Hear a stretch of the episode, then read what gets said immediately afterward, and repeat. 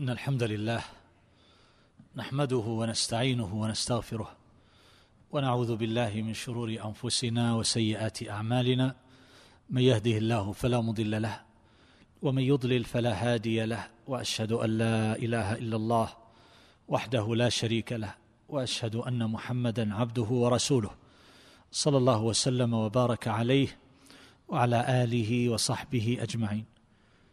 أما بعد، فسلام الله عليكم ورحمته وبركاته. أيها الأحبة، إنما نعانيه من قسوة في القلوب، حيث نسمع كلام الله، نسمع أوصافه وعظمته، نسمع الآيات الدالة على جلاله وعظمته، ونسمع الآيات التي تتحدث عن اليوم الآخر والجنة والنار وما إلى ذلك، ولا تتحرك قلوبنا. والله تبارك وتعالى قد ضرب المثل بالجبل الذي هو في غاية الصلابة: لو أنزلنا هذا القرآن على جبل لرأيته خاشعا متصدعا من خشية الله.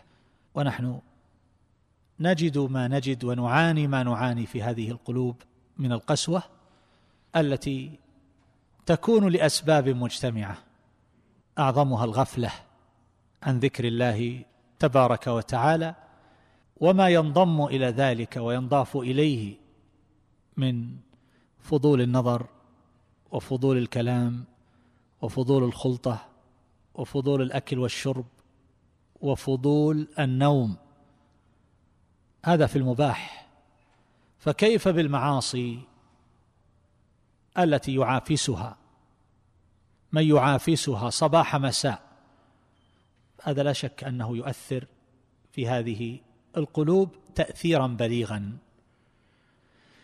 إن جلاء ذلك أيها الأحبة يكون باليقظة، بالتوبة، يكون بكثرة الذكر بالقلب واللسان، فتعود للقلب حياته وصفاؤه ورقته وشفافيته، وتزول عنه تلك الأكدار. هذه الغفلة، هذه القسوة أيها الأحبة، ينبغي على كل عبد أن يداويها أن يداويها بذكر الله تبارك وتعالى، وهو من أعظم الملينات. هناك أمور أخرى من زيارة المقابر، التفكر، زيارة عيادة المرضى، امسح رأس اليتيم، أطعمه من طعامك، كل ذلك يلين القلب. لكن الذكر، ويدخل في الذكر قراءة القرآن بالتدبر، هذا من أعظم ما يلينه ويذيب قسوته. وقد قال رجل للحسن البصري رحمه الله: يا أبا سعيد، أشكو إليك قسوة القلب. قال: أذبه بالذكر أذبه بالذكر. فهذا القلب القاسي يلينه ذكر الله تبارك وتعالى. إذا اشتدت غفلتنا اشتدت قسوة قلوبنا، فنحتاج إلى ذكر أكثر، لا العكس. نحن في حال غفلتنا أيها الأحبة يقل ذكرنا ويضمحل ويتلاشى، فتزداد القسوة ثم تزداد المعاناة، بل قد يصير العبد إلى حال لا يشعر أن قلبه قاسي ولا يلتفت إلى ذلك، فهو يعاني من الداء العضال دون أن يشعر. وهذه الأدواء المركبة التي تورث الإنسان غفلة متتابعة، الغفلة عن الله عز وجل، والغفلة عن نفسه وما يصلحه، والغفلة عن الداء. فإذا اجتمع هذا وهذا، فمتى يفيق الإنسان ومتى يشعر؟ فهذا الذكر أيها الأحبة كما يقول الحافظ ابن القيم يذيب ذلك كله كما يذوب الرصاص في النار. فما أذيبت قسوة القلوب بمثل ذكر الله تعالى، فهذا الذكر يذيب هذه القسوة، وهو أيضا شفاء لهذه القلوب من جميع أدوائها. حينما تمرض قلوبنا بالغفلة والشهوة، تتشبث، تتعلق بهذا الحطام. قد يتحول المخلوق ذو الصورة الحسنة إلى معبود ومألوه يعلق به القلب ويحبه، أعظم من محبة الله تبارك وتعالى. ولكن هذه المحبة أيها الأحبة كما لا يخفى، سواء كانت لإنسان أو لغيره، إذا كانت هذه المحبة محبة تزاحم محبة الله في القلب فإن القلب يعذب بها ويتألم ولا بد، جزاء وفاقا، لأن هذا القلب لا يصلح بحال من الأحوال ولا يطمئن إلا بأن يقبل على الله وأن يتعلق به. فكيف يكون الشفاء وما السبيل إلى الدواء؟ إنه بالذكر. القلوب العليلة، القلوب المريضة تداوى بالذكر، فهذا أنجع العلاج. والله تبارك وتعالى قد سمى القرآن ووصفه بأنه شفاء، وننزل من القرآن ما هو شفاء ورحمة للمؤمنين، فهنا ما قال دواء، لأن الدواء قد يصيب وقد يخطئ وقد يلائم بعض الناس ولكنه لا يلائم آخرين، وقد يكون هذا الدواء سببا للهلاك. أما القرآن فأعطاك النتيجة، وننزل من القرآن ما هو شفاء ولم يقل دواء. هذا هو القرآن الذي هو أعظم الذكر وأجل الذكر، ونحن حينما نتحدث عن الذكر والاشتغال بالذكر ينبغي ألا نغفل هذا المعنى، فإن قراءة القرآن داخلة فيه، بل هي من أعظمه. والذين يعانون ما يعانون، وكلنا يعاني أيها الأحبة، وإنما يعظ العبد نفسه بما يقول. أقول هذه المعاناة التي نعانيها، الكلام الكثير الذي يقال فيما يكون به العلاج، وما يذكر من خطوات وأنواع وما إلى ذلك، كل هذا يجمعه قراءة القرآن بتدبر وكثرة الذكر، فيحصل بذلك الحياة بأكمل وجوهها وأعظم حالاتها وصورها. هذا باختصار كل من يعاني، الذي يعاني من تعلق القلب بغير الله، الذي يعاني من القسوة، الذي يعاني من العشق، الذي يعاني من أمراض وأدواء، عليه بهذا الدواء الجامع النافع الذي يحصل به غسل القلوب وإزالة جميع تلك العوالق. وما نقوله من وراء ذلك فنحن نتفلسف ونطول الكلام ونشققه، هذه هي الحقيقة، ولكني وجدت جماع ذلك بهذا المعنى، إقبال حقيقة على القرآن بتدبر والاشتغال بذكر الله عز وجل مع تعقل معانيه. هذا هو العلاج الحقيقي لكل هالعلل والأدواء والمشكلات التي نعاني منها، فهذا له أثر عجيب في هذه الحياة لهذه القلوب، وفي زكائها وصلاحها ونمائها، ويبدد عنها الأوهام والمخاوف جميعا.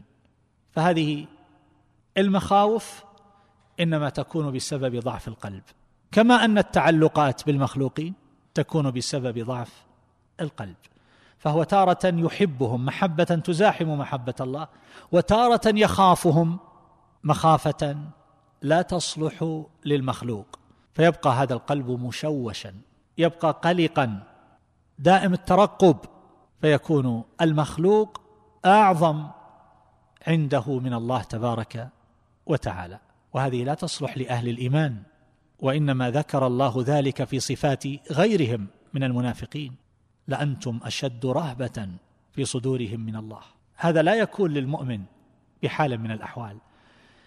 فهذه المخاوف تارة تكون لأمور مدركة وتارة لأمور مبهمة، يعني هو يشعر بالخوف دائما، بالخوف على رزقه، بالخوف على نفسه، بالخوف على ولده، بالخوف من مكاره متوقعة متوهمة، الرجحان في الوقوع كبير، أو أنه موهوم لكنه يتخوف، وأحيانا يخاف ولا يدري من أي شيء يخاف، لكنه يعلم أن هذا الخوف ليس من الله، لأن الخوف الذي يكون من الله يحصل للقلب معه الطمأنينة والراحة ويعظم الإيمان، فإذا فاض ذلك حتى بلغ العين فبكى من خشية الله عز وجل، كان ذلك كالغسيل للقلب، ولكننا نغفل عن هذا كثيرا. ولذلك تجد بعض الناس يلجأ إلى إشباع هذه الرغبة في غسل قلبه والشعور بحاجته إلى البكاء مثلا، وقد سمعت هذا من بعضهم، يسمع قصائد حزينة يحاول أن يقرأ بطريقة حزينة لبعض الأشعار، يحاول أن يتذكر ذكريات حزينة من أجل أن يبكي ويشعر برغبة بالبكاء. هذا ضعف، وهذا كالذي يقول داوني بالتي كانت هي الداء. إنما ينبغي أن يكون اللجأ إلى هذا المعبود بذكره بالقلب واللسان، فهنا يحصل له الأمان. أما الغافل فإنه خائف مع أمنه، حتى كأنما هو فيه من الأمن، كما يقول الحافظ ابن القيم مخاوف، ما هو فيه من الأمن مخاوف. يقول من له أدنى حس قد جرب هذا، حتى إن بعضهم يتعاظم به هذا الخوف مما يسميه الأطباء، يتحول إلى حالة مرضية يسمونها الرهاب الاجتماعي، بحيث يصير الإنسان لا يستطيع مخالطة الناس ولا حضور المناسبات، بل بعضهم يصل إلى باب الكلية، نسأل الله العافية للجميع، ويرجع ما يستطيع الدخول، يطوى قيده، يترك دراسته، يذهب إلى العمل، يصل إلى باب المؤسسة ثم يرجع، لا يستطيع، يخاف. وبعضهم يظهر ذلك عليه، على أطرافه، على وجهه، على يجف لسانه، ولم يوجد سبب لهذا أصلا، لكنه يتحول إلى نوع من الاعتلال والمرض. فأين نحن من هذا المعين وهذا الدواء وهذا الطود الشامخ الذي من تمسك به واعتصم به فإنه يكون في غاية الاطمئنان والثقة والراحة والأمن. الذين آمنوا ولم يلبسوا إيمانهم بظلم أولئك لهم الأمن وهم مهتدون. ومتى يكون الإنسان يكون قلبه عامرا بالإيمان؟ إنما يكون ذلك لمن كان قلبه عامرا بذكر ربه تبارك وتعالى، ولسانه لاهجا بذكره وقراءة كلامه. إن هذا الذكر أيها الأحبة ينبه هذه القلوب أيضا من غفلتها، من نومها، يوقظها من سنتها. فالقلب قد يكون في غطيط، وقد يكون في سنة فتفوته الأرباح والمتاجر، ويكون الغالب عليه الخسران، كما يقول الحافظ ابن القيم رحمه الله. فإذا استيقظ وعلم ما فاته في نومته شد المئزر وأحيا بقية العمر، واستدرك ما فات. ولا تحصل يقظته إلا بالذكر، فإن الغفلة نوم ثقيل. فهل نحن في نوم ثقيل؟ وهل أفقنا؟ أما آن لنا أن نفيق؟ أما آن لنا أن نعرف الأولويات؟ أما آن لنا أن نعرف الطريق؟ أما لنا أن نراجع أنفسنا؟ أسأل الله تبارك وتعالى أن يعيننا وإياكم على ذكره وشكره وحسن عبادته. اللهم ارحم موتانا واشف مرضانا وعاف مبتلانا واجعل آخرتنا خيرا من دنيانا. والله أعلم، صلى الله عليه وسلم.